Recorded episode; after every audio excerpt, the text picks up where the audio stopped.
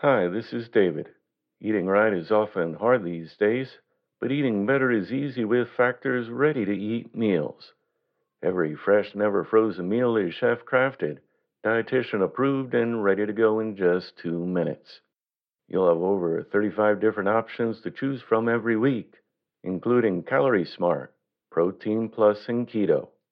Also, there are more than 60 add ons to help you stay fueled up and feeling good all day long. With Factor, there's no prep and no mess.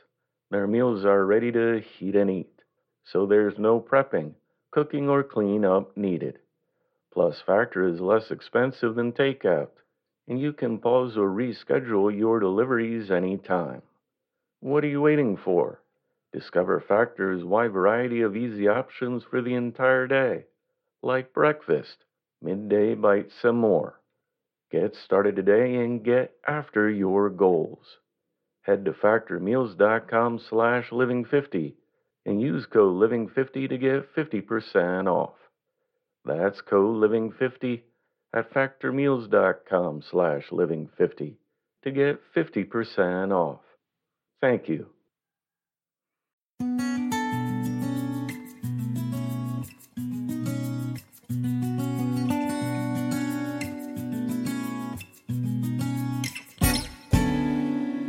Welcome to the Inspirational Living Podcast. With the new year approaching, many of us have begun contemplating how we can make 2017 our best year yet. How we can overcome old self defeating habits and live up to our fullest potential. I hope that over the past year, our podcast has given you lots of ideas about how to transform your life for the better. But if you would like some additional help, I am pleased to announce today the launch of the Living Hour's Majesty Program. The Majesty Program is an affirmations meditation for self development in every aspect of your personal and professional life. The program uses our powerful autosuggestion sound method, which we developed through our research in the science of autosuggestion and the field of neuroscience. This unique meditation audio program is available for only $11.99. And right now you can get a 30% discount by using the coupon code INSPIRATION. To learn more, please go to livinghour.org forward slash majesty. That's livinghour.org forward slash majesty. In keeping with the launch of our autosuggestion audio meditation, I thought it only appropriate to conduct a reading today from the work of Dr. Emile Coué, who led scientific research in the field of autosuggestion at his French clinic during the early 1900s. Our reading is edited and adapted from the book Self Mastery Through Conscious Autosuggestion, published in 1922.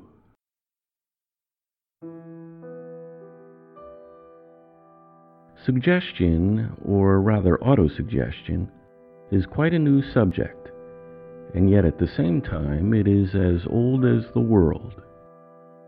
It is new in the sense that until now it has been wrongly studied, and in consequence wrongly understood. It is old because it dates from the appearance of human beings on Earth. In fact, autosuggestion is an instrument that we possess at birth, and in this instrument or rather in this force, resides a marvelous and incalculable power, which according to circumstances produces the best or the worst results. Knowledge of this force is useful to each one of us, but it is especially indispensable to doctors, judges, lawyers, and to those engaged in the work of education. By knowing how to practice autosuggestion consciously, it is possible, in the first place, to avoid provoking in others bad autosuggestions which may have disastrous consequences. And secondly, consciously to provoke good ones instead, thus bringing physical health to the sick and moral health to the neurotic and the erring, the unconscious victims of earlier autosuggestions and to guide into the right path those who had a tendency to take the wrong one. In order to understand properly the phenomena of suggestion, or to speak more correctly of autosuggestion, it is necessary to know that two absolutely distinct selves exist within us. Both are intelligent, but while one is conscious, the other is unconscious. For this reason, the existence of the latter generally escapes notice. It is, however, easy to prove its existence if one merely takes the trouble to examine certain phenomena and to reflect a few moments upon them. Let us take, for instance, the following examples. Everyone has heard of sleepwalking. Everyone knows that a sleepwalker gets up at night without waking, leaves their room after either dressing themselves or not, goes downstairs, walks along corridors, and after having executed certain acts or accomplished certain work, returns to their room, goes to bed again, and shows the next day great astonishment at discovering what they did while sleeping. What force has their body obeyed if it is not an unconscious force? In fact, their unconscious self. Let us now examine the case of an alcoholic attacked by delirium tremens. As though seized with madness, they might pick up the nearest weapon, knife, hammer, or hatchet, as the case may be, and strike furiously those who are unlucky enough to be in their vicinity. Once the attack is over, they recover their senses and contemplate with horror the scene of carnage around them, without realizing that they themselves are the author of it. Here again, is it not the unconscious self which has caused the afflicted person to act in this way? What aversions, what ills we create for ourselves, every one of us, and in every domain, by not immediately bringing into play good, conscious autosuggestions against our bad, unconscious autosuggestions, thus bringing about the disappearance of all unjust suffering. If we compare the conscious with the unconscious self, we see that the conscious self is often possessed of a very unreliable memory, while the unconscious self, on the contrary, is provided with a marvelous and impeccable memory which registers without our knowledge the smallest events, the least important acts of our existence. Furthermore, this unconscious mind is credulous and accepts with unreasoning docility what it is told Thus, as it is the unconscious that is responsible for the functioning of all our organs, except the intermediary of the brain, a result is produced which may seem rather paradoxical to you. That is, if the unconscious believes that a certain organ functions well or ill, or that we feel such and such an impression, the organ in question does indeed function well or ill or we do feel that impression. Not only does the unconscious self preside over the functions of our organism, but also over all our actions, whatever they are. It is this that we call imagination, and it is this which, contrary to accepted opinion, always makes us act even and above all against our will when there is antagonism between these two forces. If we open a dictionary and look up the word will, we find this definition the faculty of freely determining certain acts. We accept this definition as true and unassailable, although nothing could be more false. This will that we claim so proudly always yields to the imagination this is an absolute rule that admits of no exception. In order to convince yourself of it, open your eyes, look around you, and try to understand what you see. You will then come to the conclusion that what I tell you is not an idle theory, offspring of a sick brain, but the simple expression of a fact. Suppose that we place on the ground a plank 30 feet long by 1 feet wide It is evident that everybody will be capable of going from one end to the other of this plank without stepping over the edge. But now change the conditions of the experiment and imagine this plank placed at the height of the towers of a cathedral. Who then will be capable of advancing even a few feet along this narrow path? Before you had taken two steps, you would begin to tremble, and in spite of every effort of your will, you would almost certainly fall to the ground. Why is it then that you would not fall if the plank is on the ground? And why should you fall if it is raised to a height above the ground? Simply because, in the first case, you imagine that it is easy to go to the end of this plank. Well, in the second case, you imagine that you cannot do so. Notice that your will is powerless to make you advance. If you imagine that you cannot, it is absolutely impossible for you to do so. If tilers and carpenters are able to accomplish this feat, it is because they think they can do it. Vertigo is entirely caused by the picture we make in our minds that we are going to fall. This picture transforms itself immediately into fact in spite of all the efforts of our will. And the more violent these efforts are, the quicker is the opposite to the desired result brought about. Let us now consider the case of a person suffering from insomnia. If they do not make any effort to sleep, they will lie quietly in bed. If, on the contrary, they try to force themselves to sleep by their will, the more efforts they make, the more restless they become. Have you not noticed that the more you try to remember the name of a person which you have forgotten, the more it eludes you, until, substituting in your mind the idea, I shall remember in a minute what I have forgotten, the name comes back to you of its own accord without the least effort. Who has not suffered from an attack of uncontrollable laughter, which bursts out more violently the more one tries to control it? What was the state of mind of each person in these different circumstances?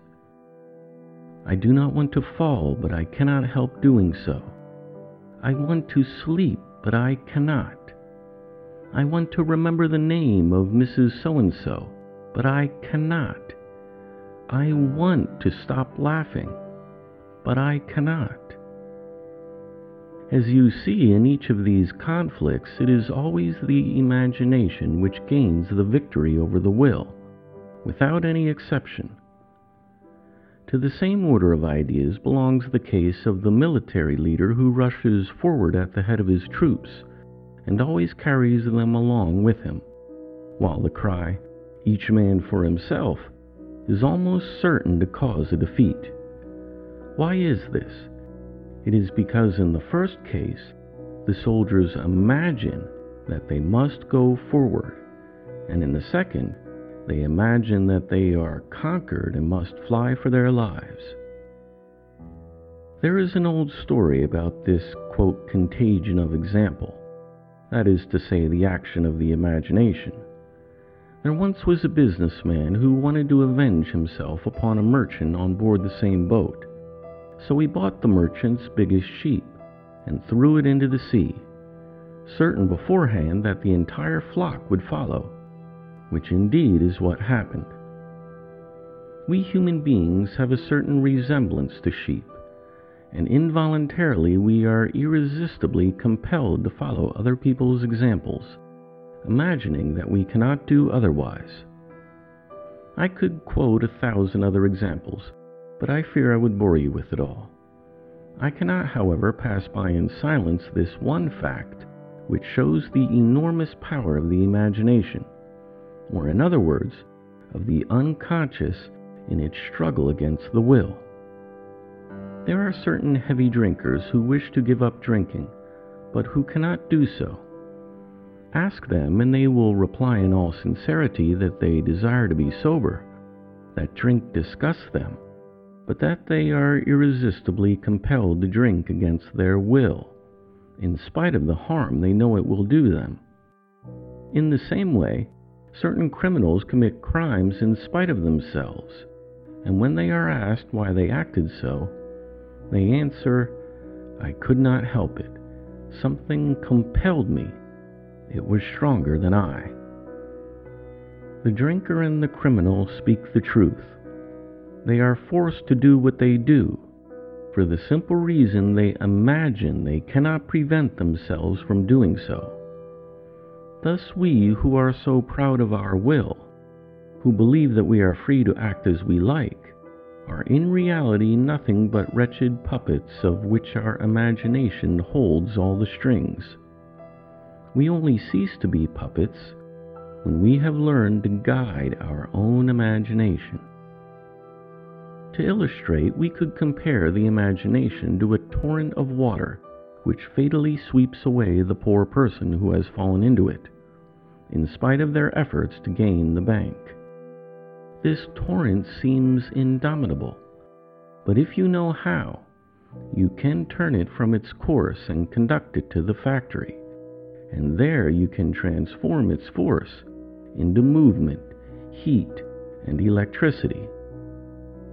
If this simile is not enough, we may compare the imagination, the quote, madman at home, as it has been called, to an unbroken horse which has neither bridle nor reins.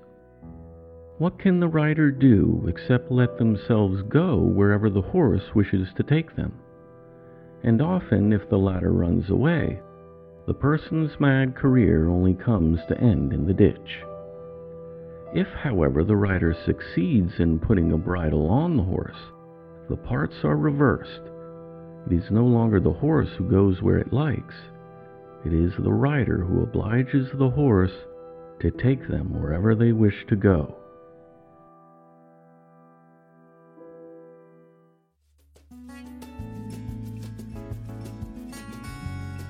The Inspirational Living Podcast is a production of The Living Hour. To purchase our new Majesty Autosuggestion Sound Meditation, please go to livinghour.org forward slash majesty. To subscribe to our free podcast, please visit the iTunes Store, Stitcher.com, or Google Play. Thanks for listening. I look forward to talking with you next time.